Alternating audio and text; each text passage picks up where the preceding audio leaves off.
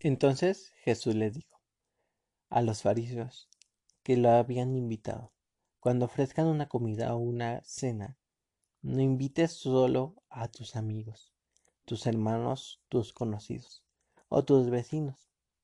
En otra ocasión, ellos te devolverán la invitación y será tu recompensa.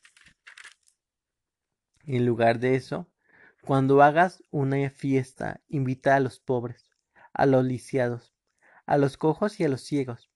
Serás afortunado de que ellos no te tengan con qué pagar, porque recibirás tu recompensa en la resurrección de los justos.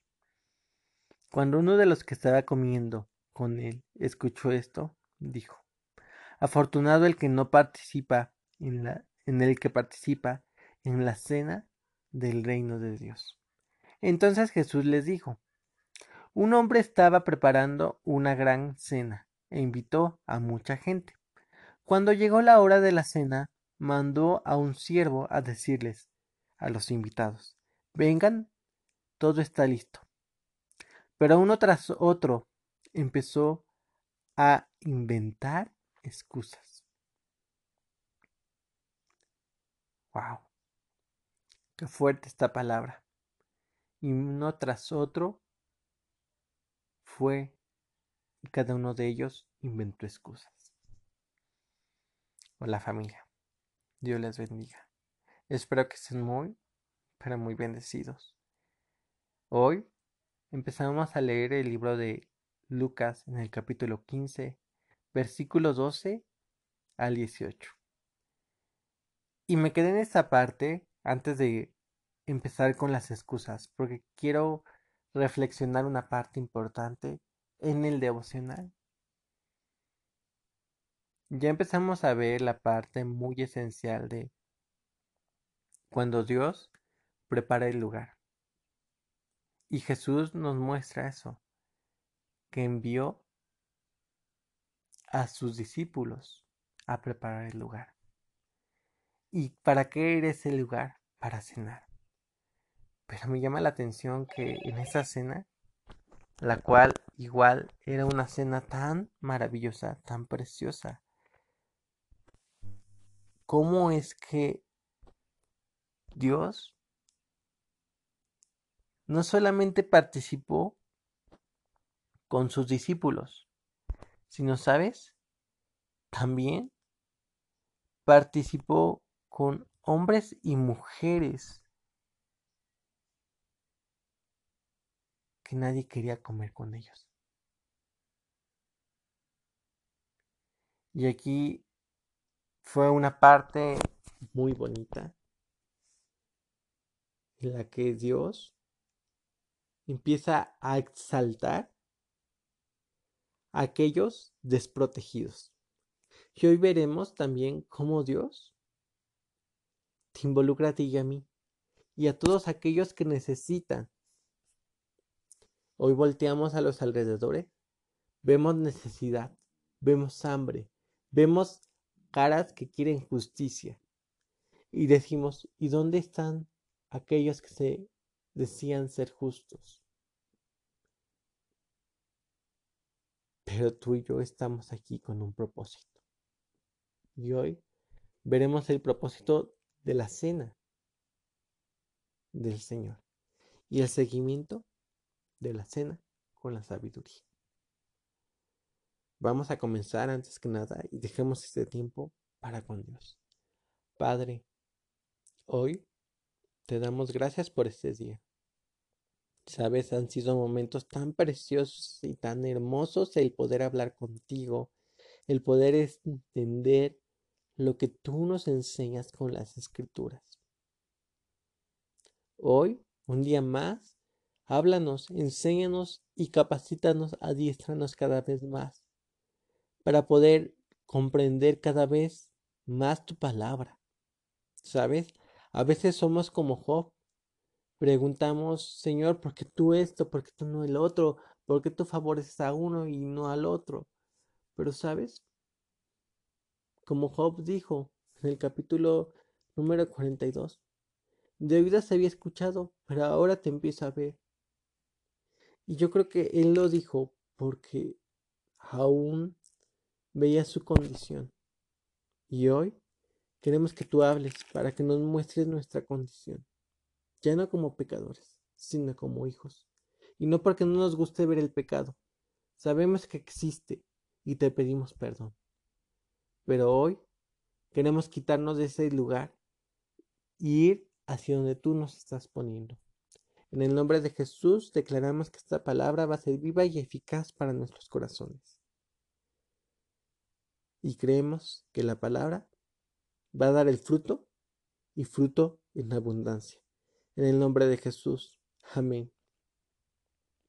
Y bueno, entrando en contexto familia, esta parte que estamos viendo en el libro de Lucas es una parte en la que un hombre invita a Jesús.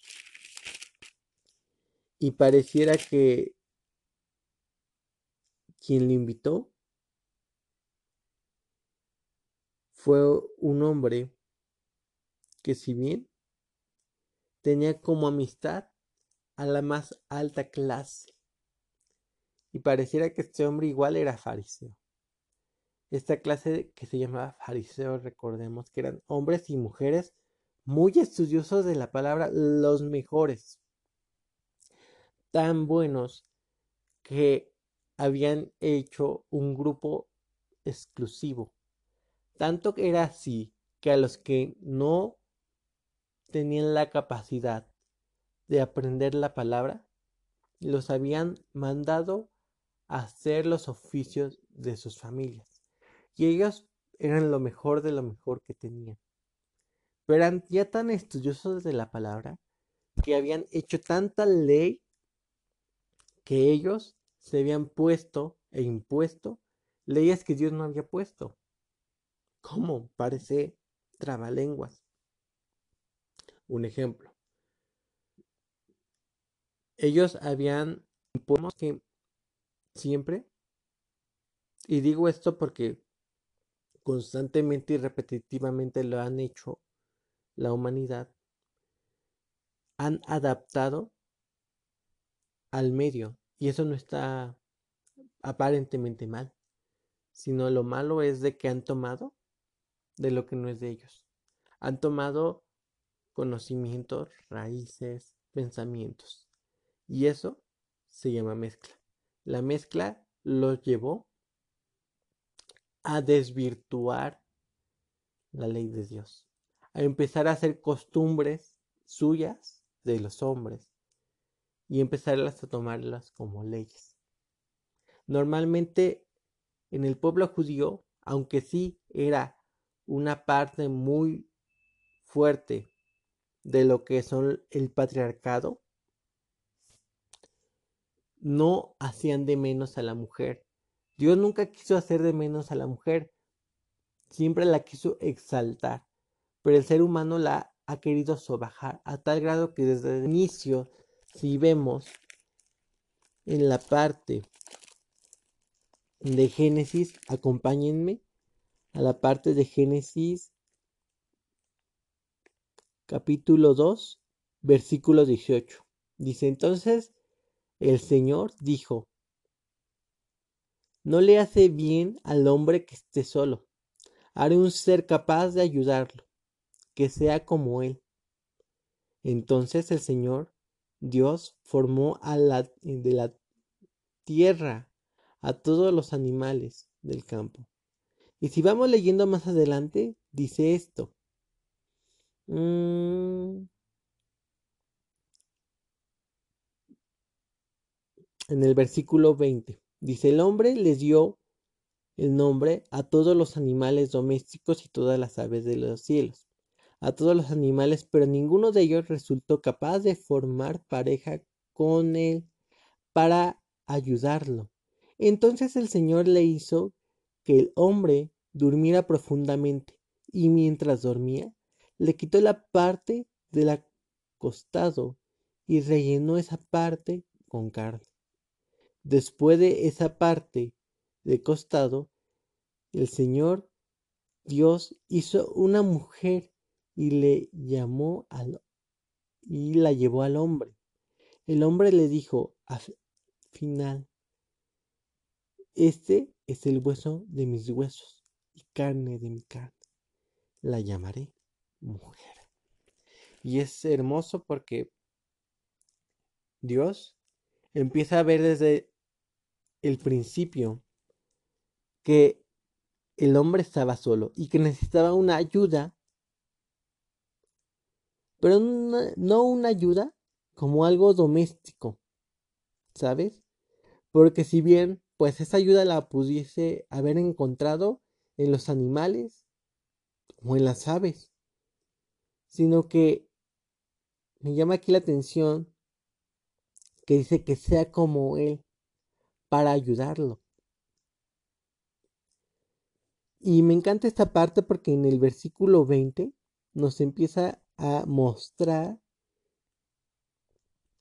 que entonces, como no vio, más bien es desde el 21, que dentro de toda la creación no había nadie que le hiciera pareja. No había nadie que pudiera ayudarlo. Y entonces fue necesario dormirlo para sacar de su costilla, de su costado, y formar a la mujer. Ahora me gusta cómo dice esto, el hombre. Este es hueso de mis huesos, carne de mi carne. Y Dios lo hizo igual a la semejanza la mujer.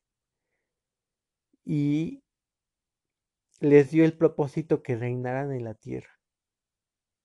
Me encanta, porque Dios le da a la mujer, más bien le da el lugar a la mujer. Y posteriormente, la humanidad representada, en este caso, por estos hombres eruditos, fariseos, empiezan a desmerecer a la mujer. Y me llama la atención también porque, hablando de esta parte, tomaban ideas de otros lugares. En Roma hacían lo mismo. En Roma desmerecían mucho a la mujer. Hacían que las mujeres se casaran desde los 12 años o 10 años no tenían voz ni voto y empezaban a hacer mezclas. Recordemos que en Jerusalén, en Israel, en Judea, estaba gobernado en ese momento por los romanos. Los israelitas se habían hecho esclavos de los romanos y pagaban tributo y se habían tomado de sus leyes. Y dentro de una de las leyes que habían hecho ellos era la ley de poder vivir en un mundo lleno de hombres y mujeres justos a su parecer. Entonces cuando mandan a llamar a Dios, pareciera que mandaban a llamarlo a una élite y lo mandan a llamar a través de Jesús. Entonces es la élite de la élite. Pero Jesús le dice, oye, espérense, no se olviden de que también allá afuera hay hombres y mujeres necesitados, cojos, mancos, hombres y mujeres que realmente necesitan que volten a verlos. Si ustedes se creen que conocen la ley, deben que saber que dentro de la ley también Dios pide que tengan cuidado aun con el viudo, perdón, con la viuda, con el huérfano, con el encarcelado, que tengan cuidado con todas las personas. Y eso los fariseos no lo querían ver. De hecho, cada que Dios hablaba, los fariseos era como un taladro en sus oídos. Y me llama mucho la atención porque aquí hay un hombre que estaba sentado con Dios y que le dice así, qué afortunado el que participa en la cena del el reino. ¿Y por qué era también esta parte? Porque Cuando habla qué afortunado es, es qué hermoso es entonces la cena de Dios. Porque la cena de Dios es invitar a todo el mundo. Leemos más adelante. Jesús nos da la enseñanza de un hombre que invita a todos los demás a su cena, a todos sus conocidos, a todas sus amistades y les dice, primero les da el llamado, les hace la invitación, vengan, coman. Pero ellos pues esperaban el momento que estuviera listo y ellos ya les llama, ya está listo. Pero ellos les ponen excusas. Y sabes, anteriormente una fiesta era primero, te invito a la fiesta. Pero la invitación no es como ahorita, está el día tal hora. Era, va a ser en algún momento. Estate atento. Ok. Ya te habían invitado, era un honor que te invitara. Y en el momento que mandaban a un em, siervo, era porque era el llamado, vente, ya está la fiesta. Y cuando era vente y ya está la fiesta es porque ya, ya es necesario que estés aquí. Y no tenía hora de inicio ni hora de fin. Porque en una fiesta la disfrutaban. Y eso me encanta. Pero aquí vemos la historia que este hombre ya les había así hecho la invitación, pero ahora les había hecho el llamado, vengan y coman, vengan y cenen.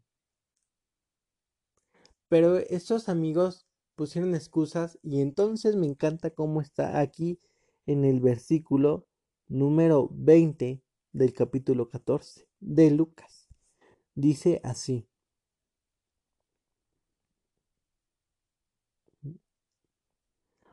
Otro dijo también, me acabo de casar y no puedo ir. Cuando el siervo regresó, le contó al patrón que le había dicho. El patrón se enojó mucho y les dijo, ve rápido a las calles, a los callejones de la ciudad, y trae a la cena a los pobres, a los lisiados, a los ciegos y a los cojos. Después el siervo le dijo, patrón, he hecho lo que has ordenado todavía y hay espacio para más gente. Entonces les dijo eh, al siervo, ve a los caminos y veredas y haz venir a la gente para que llene mi casa. Pero no les digo que ninguno que habían invitado. Ah, perdón. Dice, porque les digo que ninguno de los que habían sido invitados a probar mi cena. Y me encanta esta parte, ¿sabes? Porque hubo momentos, hubo circunstancias en las cuales muchas personas han sido invitadas a cenar con Dios. Y muchas personas lo han negado. Pero entonces Dios abrió la invitación. Y esta invitación abierta lo vemos en Juan 3:16. Acompáñenme. Dice así. Dios amó tanto al mundo que dio a su Hijo único para que todo aquel que él crea no se pierda, sino tenga vida eterna. Y también lo vemos en Juan 1.12. Si nos vamos al versículo 11, dice, vino al mundo que le pertenecía, pero no pero no por su, perdón, pero su propia gente no lo aceptó. Pero a los que le aceptaron y creyeron en él, les dio derecho de ser hijos de Dios. Entonces, Dios primero hizo la invitación a los suyos. Pero ellos no le creyeron. Abre la invitación para todo aquel o sea, no solamente lo acerca a unos, sino a todos. Y en esta parte que empezamos a ver el contexto, ahora podemos entender algo. Que tú y yo fuimos tomados por deseos de Dios, no porque hacía falta lugar, sino porque Dios nos quiso integrar en ese lugar faltante. Nos tomó en consideración. Y eso es lo que les decía a los fariseos. No solamente tomes en consideración a tus grandes amigos y conocidos, toma en consideración también a aquellos que lo necesitan. Porque si tú tomas en consideración a tus conocidos y amigos, pues te van a pagar y te van a dar tu recompensa. Porque tal vez ellos te inviten nuevamente o te inviten a su casa, perdón. Pero si tú invitas a otros, qué hermoso y qué satisfacción. Porque tal vez ellos no tengan cómo pagarte. Pero tú has hecho una acción mostrando a Dios y no una acción de bondad por bondad nada más, sino lo has hecho para poder saciar una necesidad. Y has dado la extensión de mi brazo. Y por ello yo te voy a recompensar porque has visto por mi pueblo. Has hecho la diferencia. Y esto es lo que Dios hizo por ti y por mí. Dice la palabra. Dice en Primera de Corintios, versículo 57 del capítulo número 16. Dice así. Pero damos de gracia a Dios que nos ha dado la victoria a través de nuestro Jesucristo. Por tanto, hermanos, permanezcan firmes y no dejen que nada los haga cambiar. Dedíquense totalmente a trabajar para el Señor bien saben que su trabajo no es en vano. Entonces aquí también nos muestra algo importante.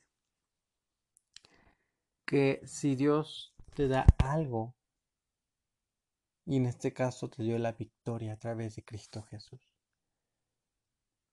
lo menos que puedes hacer es mostrarle a alguien más la victoria que Dios te dio y que también Él tiene si Él acepta y reconoce a Cristo Jesús porque es invitación que hoy Jesús te da y te permite tener en tus manos. Por medio de su muerte y resurrección, la puedes tomar. Eso es lo que está diciendo el apóstol Pablo, o más bien lo que dice Dios por medio del apóstol Pablo. Eso es lo que está hablando. Está hablando Dios. Aquí está la victoria. Yo te la di por medio de Cristo Jesús. Ahora tú muéstrales y revélales a otros sus victorias. Porque en estos momentos tan difíciles es necesario que vean la victoria y que vean que están en guerra, pero que la guerra hay victoria. Y que si están viendo que hay enfermedades, que hay tribulación, ellos puedan estar confiados de que a ellos no pasará nada más que no tenga que pasar, porque Dios tiene control de su vida. Y Dios tiene control de aquellos que dejan que tome el control. ¿Sabes? Estamos en una guerra. Y dice la palabra, que afortunados, como lo vimos en Lucas, que afortunados los que cenan con el Señor, que afortunados los que están confiadamente en el Señor, así como retomando la parte de David, David tuvo la confianza de decir, pues dame lo que tengas, dame comida. Y él supo a dónde ir. Fue con el sacerdote. Él supo a dónde ir. Él dijo, al decir eso fue, Dios, no sé a dónde voy a ir, pero quiero ir a ti y provéeme. Dame una palabra de aliento. Y le mostró y le dijo, ten, este pan santo. ¿Y sabes? Dios no te ve como te ve el mundo, porque el mundo tiene clubes sociales, tiene muchas cosas. Sino Dios te ve como su hijo. Y al verte como su hijo, Él anhela y desea que tú estés firme y que nada te haga cambiar. Y que todo lo que tú hagas no es en vano, déjame decirte. Dios tiene un control cuidadosamente puesto para ti. Si tú se lo dejas. Y me encanta esta parte porque antes de que Dios le hablara esto a Pablo, Pablo empieza a mostrar, o más bien Dios les empieza a mostrar a través de Pablo. Dice así, vamos rápido, ya terminando, casi por esta parte. Dice en el versículo 8, por último, se me apareció a mí. Conmigo fue diferente como un bebé nacido a destiempo, porque soy menos importante de los apóstoles, y ni siquiera merezco ser llamado apóstol. Perseguí a la iglesia de Dios, pero lo soy porque Dios fue bondadoso conmigo. Esa bondad no ha sido despreciada. He trabajado más duro que el resto de los apóstoles aunque en realidad no he sido yo el que he trabajado, sino la bondad que Dios está conmigo. Pues aquí habla algo hermoso. Número uno. Que, bueno, ya sabemos la historia donde, o posteriormente le estaremos viendo, cómo es que Dios toma a sus doce. Y más que la sabemos, ya la conocemos porque en algún momento le hemos escuchado que Dios toma a los doce y bueno, ya después se quedan 11 porque eh, Judas lo traiciona y pues muere, bueno, se quita la vida. Y en este caso, Dios toma la vida de Pablo. Y él se dice, yo soy como hijo a destiempo, en otras versiones es como hijo abortivo. Y algo que me encanta es que él reconoce y dice, yo perseguí a Dios, pero Dios fue tan bondadoso conmigo. Y él permitió que yo trabajara. Y sí, yo trabajé más, pero no por mis fuerzas. Y yo lo digo porque lo hice por medio de la bondad de Dios que está en mí. Entonces ahora Dios no solamente te invita a la cena, sino te hace parte de la cena. Y la cena, recordemos, que solamente era para los sabios, para los justos, para las personas íntegras. Y ahora Dios te ve como esa persona íntegra. Tú para Dios eres eso. Me encanta porque en otra parte de la escritura, como lo es en la parte que está en Mateo número 22, capítulo, y aquí nos hace la alusión más adentro de quién era el que estaba tomando la invitación. Y quién era el que extendía la invitación. Dice que era en un reino. Y que aquí estaban por casarse los familiares de este rey. y eran una boda. Me llama mucho la atención porque en esta boda hizo la misma invitación que estamos viendo, de hecho es el mismo pasaje que habíamos visto en Lucas, pero aquí nos describe más cómo es la historia. Pero me llama mucho la atención cómo termina aquí esta parte.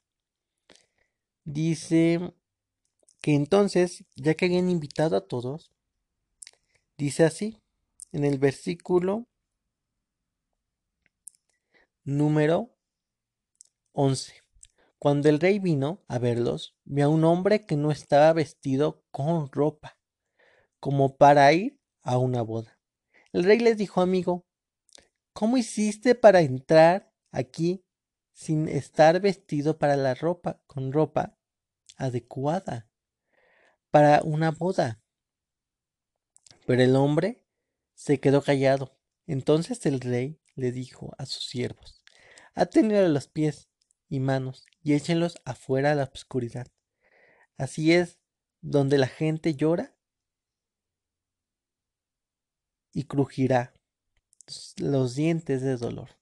Ahora me llama mucho la atención porque vemos aquí esta parte.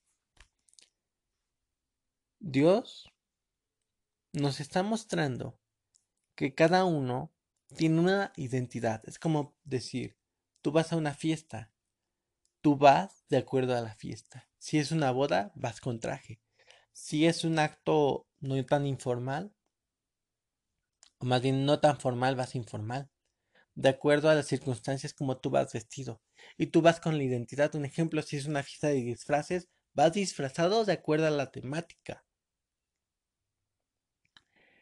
¿Por qué? Porque estás invitado a ello y participas. Y aquí Dios nos muestra, si Dios te invita a que cenes con el Señor, vas a cenar con el Señor y toma la actitud de hijo de Dios y de justo.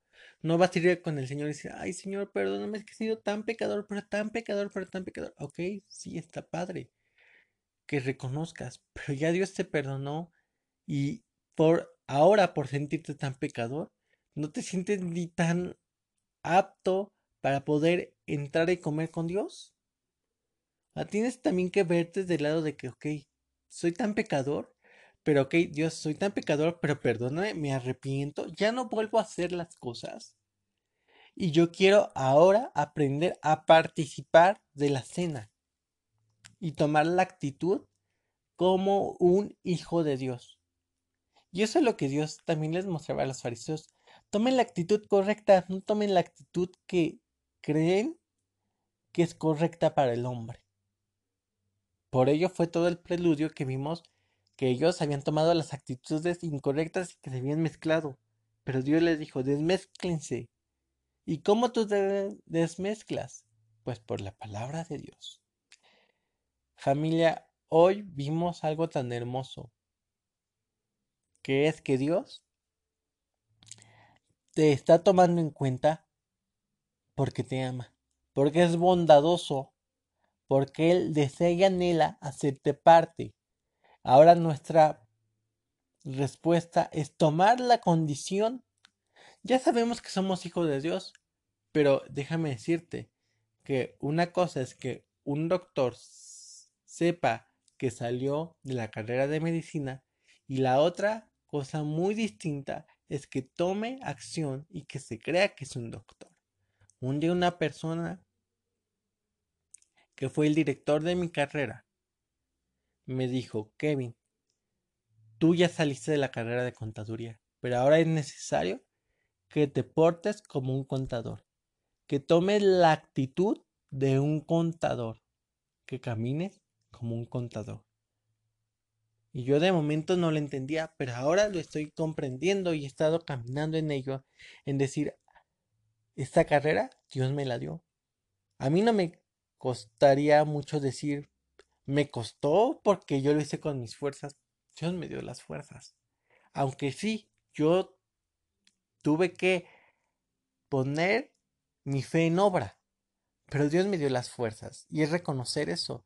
Pero también es reconocer que con esas fuerzas que Dios me dio, con ello que Dios me dio, ahora yo tomaré la actitud correcta de poder decir, yo soy contador, pero no porque el mundo lo diga, sino porque Dios me dio ese título. Ahora imagínate, ese título que te da una universidad es más, ¿o crees que puede ser más grande que el título que Dios te da? No, Dios te da un título mucho más grande. Eres hijo de Dios, un título más grande que un contador, que un doctor, que lo que sea. Ahora, tú no te preocupes si tú estudias o no estudias. Que eso tendría que ser importante porque Dios quiere hombres y mujeres preparados para todo tiempo. Pero no te preocupes tanto por el título como te van a llamar. Preocúpate más cómo Dios te va a llamar eso es lo que nos tenemos que preocupar. Entonces, vimos algo hermoso, que Dios te da un nombramiento y un llamado y te dice, ya está la cena. Ven, entra, siéntate, come, pero antes de que vengas, vente con la actitud correcta como un hijo de Dios.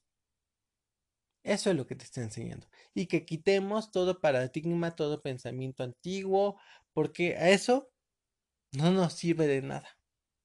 ¿Sale? Pues vamos a terminar con esta parte el día de hoy. Déjame orar por ti. Dios, hoy te pido por cada hombre y por cada mujer. Tú conoces el nombre de la persona que nos está escuchando.